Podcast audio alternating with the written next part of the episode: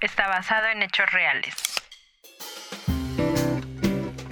Piensa en la última vez que dejaste de hacer una tarea importantísima porque pensaste que aún te quedaba tiempo o porque pensaste que no era tan difícil o simplemente porque decidiste que lavar los trastes, regar tus plantas o ver videos de gatitos en YouTube era mucho más importante en ese momento. Si no te costó trabajo recordarlo, felicitaciones, estás dentro del club de los procrastinadores.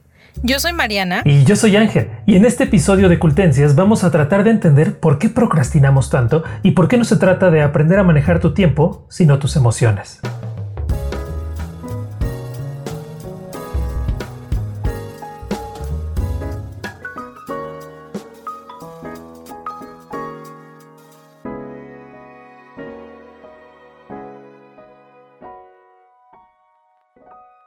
Ángel, siento que este episodio va a ser muy revelador para muchos porque la investigación que hice para este episodio fue muy reveladora para mí. Y fue muy irónico porque estamos hablando de la procrastinación y creo que puedo decir que soy tengo máster en procrastinación. Hice la investigación como 20 minutos antes de grabar este episodio, perdón. O sea, procrastinaste la investigación de este episodio. Por primera vez. no sé por qué no te creo. Tú mismo me dijiste que siempre lo decía como en un tono que era irónico y no. O sea, siempre preparo con días la investigación. Solamente que esta vez pues tuve muchas cosas, se atravesó el 15, se atravesaron mis gatitos, cambios en la estructura de mi casa y así, pues no pude. Oye, hace poco terminaste de ver Bojack Horseman, ¿verdad? Ah, sí, así es. Pero supongo que todavía te acuerdas del primer capítulo, que es un gran primer capítulo de la primera temporada. Y si no te acuerdas, yo te ayudo a recordar. sí, por favor. You'll never guess who's here. Bojack Horseman. He got a little fatter, but it's definitely him. Why so gloomy, Rumi? Do people not like me? Oh, is it this guy?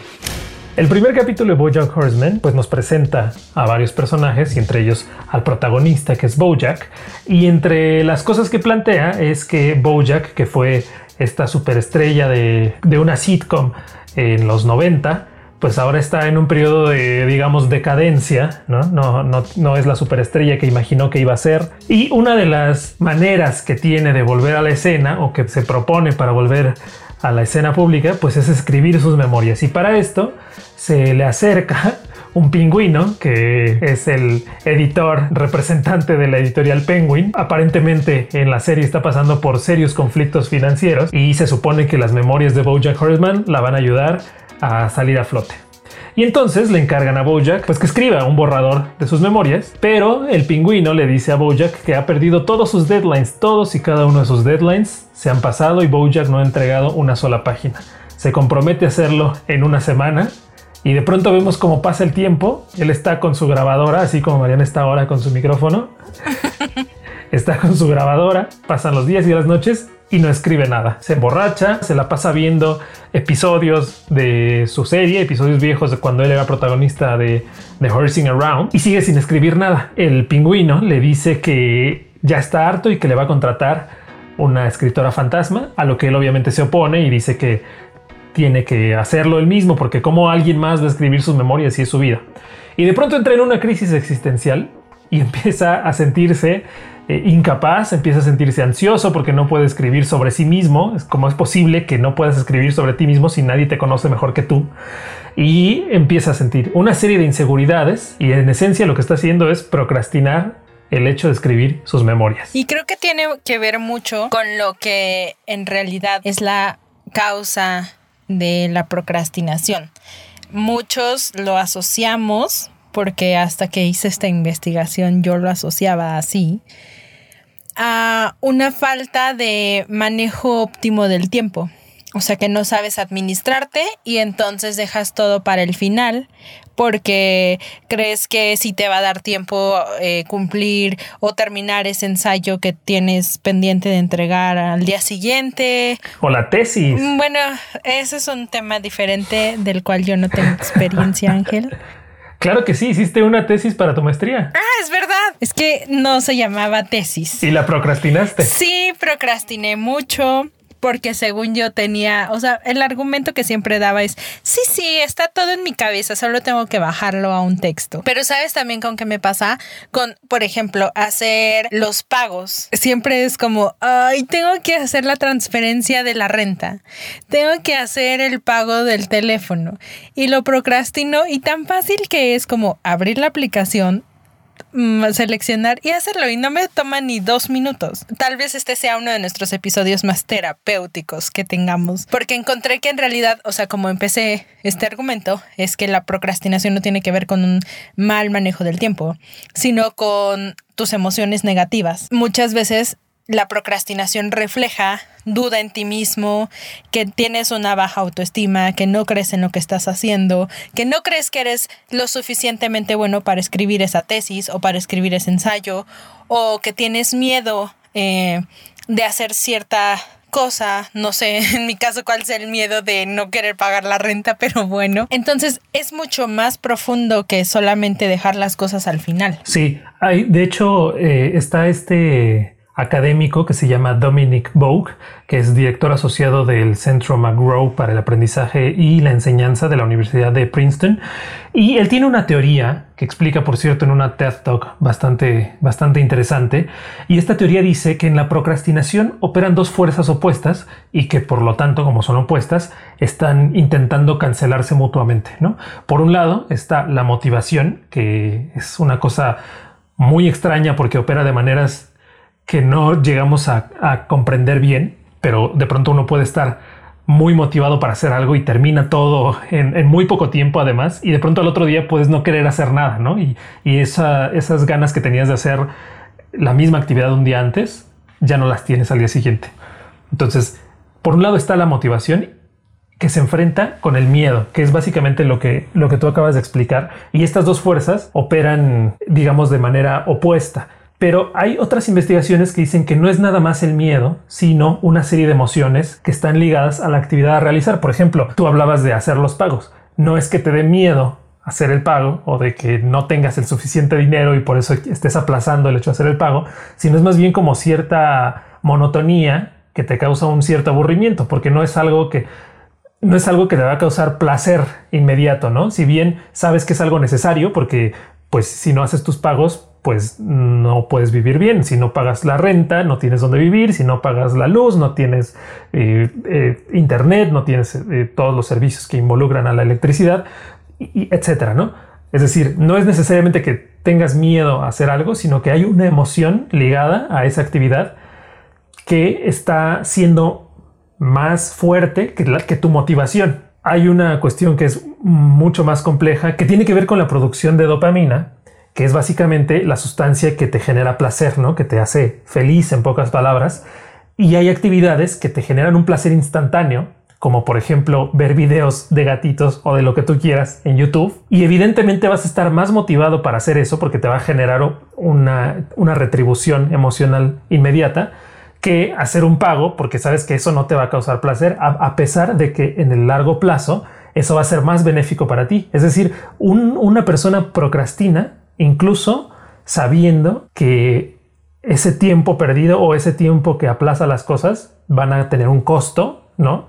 En algún momento, e incluso sabiendo que irse por la vía, digamos, más difícil o, la más, la que parezca más complicada o la que no quieres hacer, te va a causar o te va a traer un beneficio a largo plazo. Sí, y justo esto que mencionas tiene que ver mucho también con lo que dice la doctora Fushia Sirois de la Universidad de Sheffield, que ella explica por qué la procrastinación es es algo tan irracional, porque justamente esto es lo que dices, ¿no? O sea, sabemos que el resultado de procrastinar va a ser malo para nosotros y aún así lo seguimos haciendo porque no sabemos manejar esas emociones, ¿no? Queremos la recompensa inmediata, que puede ser eso de ver videos de gatitos, a la recompensa a largo plazo que es acabar a tiempo con todas tus responsabilidades o cumplir con cierto esquema de tiempo o de entregas. El, el, ser como más conscientes de nosotros mismos, de nuestras decisiones y de nuestras emociones en ese momento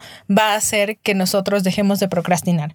Es decir, yo estoy procrastinando porque tengo que entregar un ensayo, pero creo que ver un capítulo de una serie es mucho mejor porque me va a hacer sentir mejor ahorita y tal vez me va a ayudar a despejar la mente y tal vez ya puedes empezar a escribir ese, ese primer párrafo que tiene que arrancar todo, ¿no?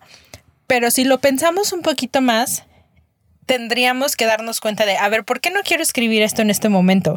O sea, estoy teniendo dudas de mí mismo, siento que no soy lo suficientemente inteligente para escribir este ensayo o me da miedo lo que vayan a decir las otras personas y entonces tenemos que combatir esas ideas y decir, bueno, esto me va a traer un beneficio a largo plazo porque tal vez no me voy a estresar un día antes del día de la entrega, eh, voy a dormir bien los siguientes días, tengo mucho más tiempo para prepararlo, para revisarlo, para corregir errores de argumentación o de redacción que pueda tener. Y entonces es ahí cuando terminamos con ese ciclo irracional de la procrastinación.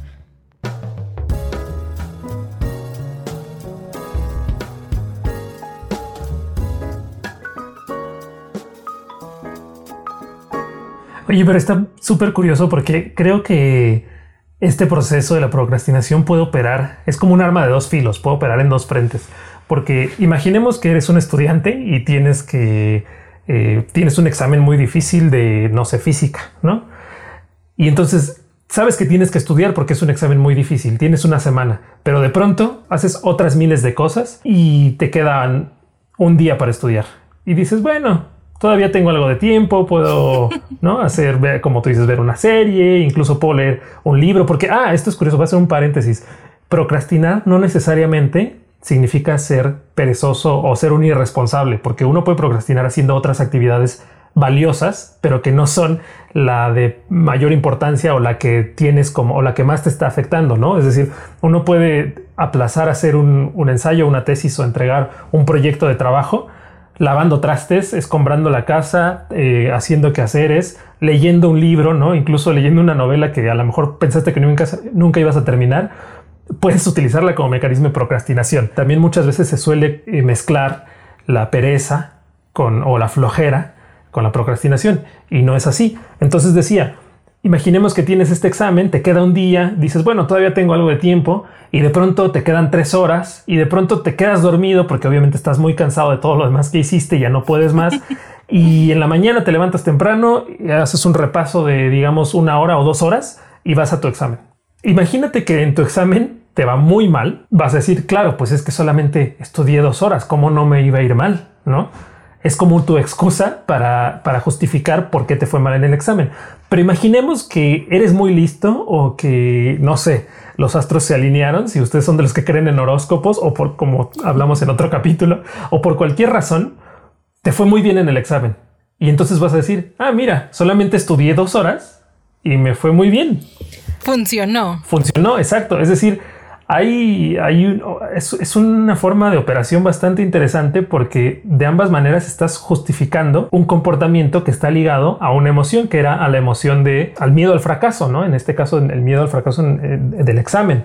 Pero me parece muy curioso cómo funciona, cómo funciona en este sentido la procrastinación. O sea, sí, tienes, tienes mucho sentido. Eh, justamente como te platicaba antes de que empezáramos a grabar, estuve procrastinando en la investigación, pero no estaba procrastinando viendo videos o acostada en mi cama. Estaba arreglando las cosas que dejaron sueltas las personas que vinieron a instalar el nuevo internet.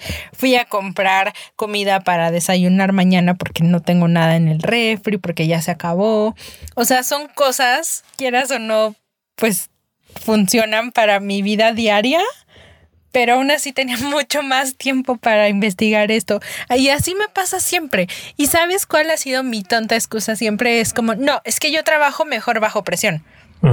Desde la preparatoria siempre es como, no, voy a hacer el ensayo un día antes porque me va a salir mejor, porque bajo presión lo hago mejor. Y entonces como que ya estoy en ese ciclo de un día antes hacerlo, está perfecto porque me va a dar tiempo de sacarlo y de sacarlo bien. Aunque puede sonar algo que puedes resolver como, Mariana, solamente ponte un calendario y, y ya, sí es algo que se tiene que resolver porque a la larga puede traer problemas físicos ya, eh, no solo emocionales.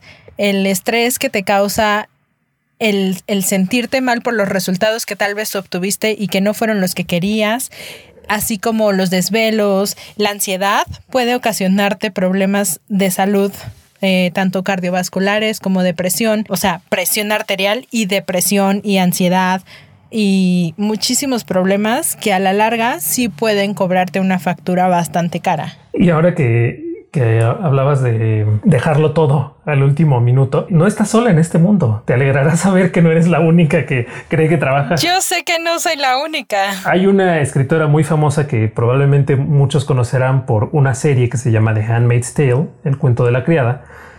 Esta serie está basada, esta serie multipremiada, está basada en una novela de Margaret Atwood, es una escritora canadiense que escribió esta novela hace ya muchos años, o sea, esta tuvo su resurgimiento con la serie, pero la novela ya tiene varias, varios años. Y ella cuenta en una, en una entrevista que ella es de estas personas cuyo flujo de trabajo o cuya rutina era procrastinar buena parte del día, ¿no? Hacer cualquier otra cosa y de pronto en la madrugada a las 3 de la mañana tener como esta descarga de como este frenesí, ¿no? Incluso podría ser como con la adrenalina de tener toda, todo esto que sacar y, todas estas cosas que, expulsar en, algún momento sobre tu, proyecto. Y de pronto tenía, tenía varias páginas, ¿no? Decenas de páginas escritas.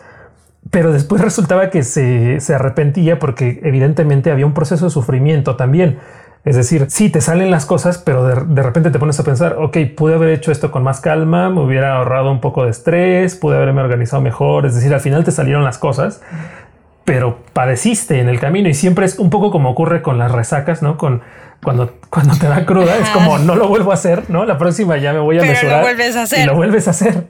Y, así le pasa a Margaret Atwood. Y de hecho, cuenta ella que estaba, y es lo que hablábamos sobre las emociones, se dio cuenta en algún momento, al principio creía que simplemente era perezosa y que no quería trabajar en lo que estaba trabajando, pero al final se dio cuenta que en realidad no quería seguir escribiendo The Handmaid's Tale, el cuento de la criada, porque le parecía que no, que no tenía pies ni cabeza, ¿no? que estaba escribiendo algo sin sentido. Entonces dejó arrumbado el manuscrito como tres años hasta que por fin volvió, digamos, con una mentalidad distinta y con un enfoque distinto, volvió al trabajo y se dio cuenta que en realidad tenía un gran libro y bueno, es uno de sus libros más exitosos y ahora, bueno, convertido en serie también. Pero digamos es la prueba de que incluso a los más profesionales de, del acto creativo, que, además suele ligarse mucho la procrastinación con, la creatividad, con, con, el hecho de hacer algo, de generar o crear algo, aunque no necesariamente está completamente vinculado, ¿no? Uno puede procrastinar, hacer cualquier cosa, cualquier tarea que te suponga un reto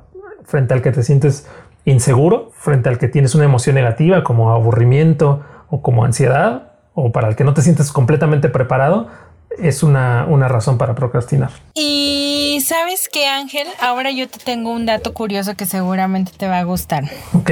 La palabra procrastinación se deriva del griego antiguo acracia, que es hacer algo que va en contra de lo que sabemos que es mejor.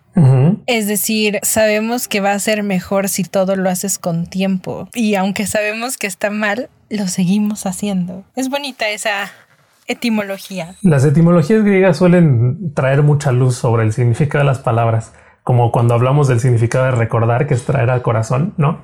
Suelen ser muy bonitas. Es verdad.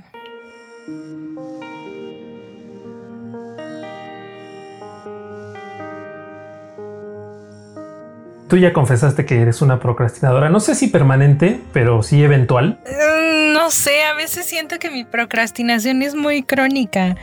es muy crónica, de verdad, muy crónica. Sí, yo también lo hago, la verdad, con, muchas cosas, incluso con el trabajo, pero me pasa que con el trabajo, por, ejemplo, mi trabajo funciona el flujo es semanal. Entonces sé que tengo un deadline siempre, los viernes en la noche, ¿no? Entonces hay veces que digo, ok, tengo, es, martes, todavía tengo miércoles y jueves, incluso viernes en la mañana para hacerlo. Pero ya había veces en que me ocurría que el viernes a las 4 de la tarde ya estaba muy presionado y terminaba así muy tarde y muy cansado.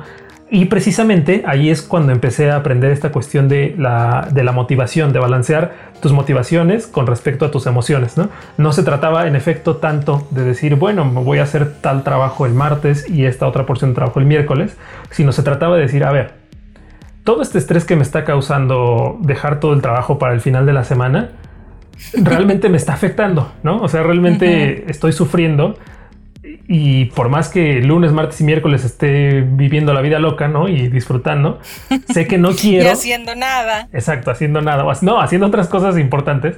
Sé que no quiero padecer lo mismo el, el viernes en la noche, ¿no? Quiero tener un viernes tranquilo, poder hacer cualquier otra cosa, disfrutar, ver, series, leer o cualquier cosa. Esa era mi motivación. Mi motivación era no llegar con ese nivel de estrés al viernes. Así fui fortaleciendo mi motivación y mi motivación le fue ganando al eh, quizá la monotonía o a ese aburrimiento que me causaba tener que hacer el trabajo. Y entonces así fue como casi de manera automática esa motivación me permitió administrar mejor el tiempo. Es decir, la administración del tiempo viene, o al menos así me ha ocurrido a mí, como una consecuencia de lidiar mejor con las emociones. Y eso creo que pasa en todos los ámbitos. Pero esa es la clave, hacerte consciente de esas emociones negativas, emociones no tan agradables que te provoca hacer cierta tarea, procesarlas, decir, ok, esto no me gusta porque me aburre, eh, no me siento capaz de hacerlo. Una vez que las aceptas y que entiendes que esa es la razón, ya puedes empezar a trabajar como, bueno, no me gusta hacer esto o no me siento capaz de escribir esto, voy a leer más sobre el tema, voy a ver otros ejemplos con mucho más tiempo para tener un resultado mejor. Me pasó mucho con una de mis entrevistas más queridas, la que le hice a Oliver Sim de DXX. Estaba muy emocionada porque pude hablar con él, pero ahora que lo pienso,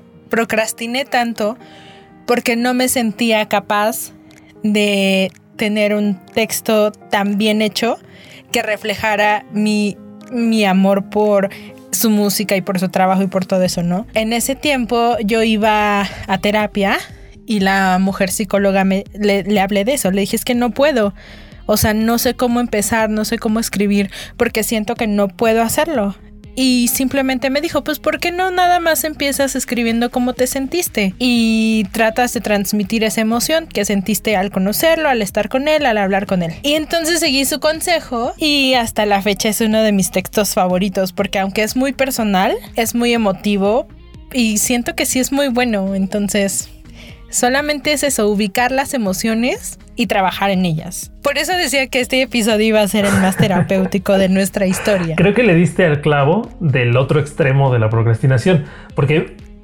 digamos, no, es, precisamente el otro extremo, pero sí está ligado a una emoción completamente opuesta, que es ser perfeccionista. En este caso, tú querías que tener un texto tan bueno y que reflejara, como tú dijiste, toda esta pasión que sientes por este grupo, que querías, ser, querías tener el mejor texto, querías tener el texto perfecto. Y, esta necesidad de perfección te llevó a eh, no sentirte capaz de, hacerlo. Y estos científicos que tú, que tú mencionaste antes, la doctora Fuchsia Siraw y Timothy Peichel, que son, que son quienes hicieron esta investigación, concluyen precisamente esto, que la gente que tiene mejores resultados es la que no se compara con los demás, la que no, la que no basa sus resultados y sus objetivos en lo que otros van a pensar, porque al final es eso. Tener inseguridad es por lo que otros van a pensar de ti, ¿no? Eh, tener, tener, eh, no sentirte capaz es porque no sabes lo que, cómo otros van a juzgar tu trabajo. Y ellos lo que proponen es, en vez de compararte con el, con el resto, tratar de, vencerte a ti mismo, ¿no? Poner tus propios estándares, que tu motivación sea ser un poquito mejor de lo que fuiste la última vez. Y yo creo que eso es bastante más sano que, que estar compitiendo contra lo que otros puedan pensar de ti. Sí, ¿ven? Porque les dije que iba a ser nuestro episodio de terapia. Espero que esto les haya servido y piensen cómo pueden ser ustedes mejores mismos, no mejor que el de al lado. Y es que es algo que también tiene que ver mucho con los hábitos, ¿no? Por ejemplo, estamos hablando ahorita como de hacer proyectos y de ¿no? cosas que hay que entregar, etcétera, pero también uno puede procrastinar, por ejemplo, estar en tener buena salud o estar en forma, ¿no? Sí. Estoy casi seguro que el propósito de año nuevo más recurrido es ir al gimnasio o bajar de peso, ¿no? Alguna variante de estas. O el típico así de, ay, el lunes empiezo la dieta. Exacto, o, ponerte a dieta, ¿no? Y uno cree que esto es algo demasiado complicado porque lo ve inalcanzable, ¿no? Porque ve, si tú, no sé, tienes 20 kilos de más, dices, ¿cómo voy a bajar 20 kilos? ¿No? O sea, uno lo ve como una meta inalcanzable. Pero si de pronto empiezas por tratar de evitar resultados inmediatos, que es lo que hablábamos con los videos de los gatitos, ¿no? Esta, Este placer inmediato, y empiezas a hacer un pequeño cambio diariamente, lo empiezas a convertir en un hábito, ¿no? si a lo mejor empiezas haciendo ejercicio 15 minutos, no vas a ver resultados en una semana. No, pues no, claro que no. Pero a la larga vas a poder hacer, a lo mejor resistes 15 minutos el primer día, la segunda semana te sientes capaz de hacer quizá 5 minutos más y así sucesivamente y así automáticamente, y te lo digo porque a mí me ha pasado durante esta, durante esta cuarentena, durante este confinamiento, empiezas a hacer ejercicio, incluso ya no te dan ganas de comer gordo, ¿no? Ya no te dan ganas de, de comer chatarra o comer, porque dices, ¿cómo puede ser que voy a desperdiciar todo ese esfuerzo que estoy haciendo todos los días para arruinarlo con, ¿no? Y a lo mejor sí, de repente te comes una que otra cosa, pero lo haces consciente y sabes todo el trabajo que te está llevando. Entonces es una cuestión de hábitos, de hacerlo poco a poco y de, asimilarlo dentro de tu rutina. Ángel, ¿esto ya nos convierte en coaches de vida?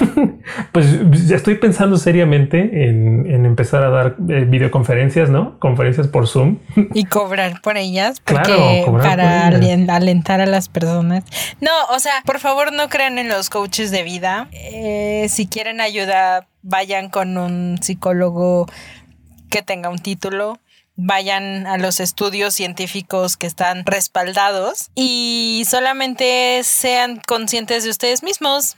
Eh, creo que esa es la clave, o sea, ser honesto contigo mismo y pensar qué es lo que estás haciendo, por qué lo estás haciendo y qué es lo que quieres. Sí, nosotros nada más estamos aquí contando nuestra propia experiencia, cómo nosotros lo hemos vivido y cómo tratamos de superar la procrastinación o vivir con ella y lidiar con ella, ¿no? Pero sí, en efecto, pues hay que acudir al, a los especialistas. Como decía Mariana, pues tenía a su psicóloga y siempre lo que hacemos es leer como a, profundidad para, para, no estar diciendo tonterías como los coaches. Aunque hayamos procrastinado. Aunque hayamos procrastinado, pero se, se pudo. Así es. Sí, y si tienen dudas, les vamos a dejar las ligas de los estudios que y de los doctores y de los investigadores que estamos citando en el texto o en la entrada que pueden encontrar en diéresis.mx. Y ya, Cuéntenos qué han hecho ustedes para vencer la procrastinación.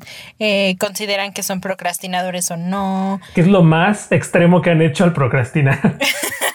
¿O qué series nos recomiendan para procrastinar? ¿O qué libros? O no sé, cosas así chistositas. Sí, y ya saben que nos pueden escribir en cualquier red social, en Facebook, Twitter e Instagram. Estamos como Mex. También pueden escuchar este podcast en YouTube eh, y estamos como Diéresis MX. Y nos pueden escuchar en su plataforma favorita de podcast como Spotify, Google Podcast, Anchor, Breaker o Radio Pop. También nos pueden seguir en nuestras redes sociales personales. Yo soy arroba Ángel Sots con ese al final. Y yo soy Marianela con doble N. No procrastinen. No, sí, sí, que lo hagan, pero conscientes. con tiempo. Con tiempo. O sea, van a procrastinar para procrastinar. Eso sería ya un caso muy extremo, pero seguramente se puede dar el caso. Ok, bueno, bye. Muchas gracias por escucharnos, bye.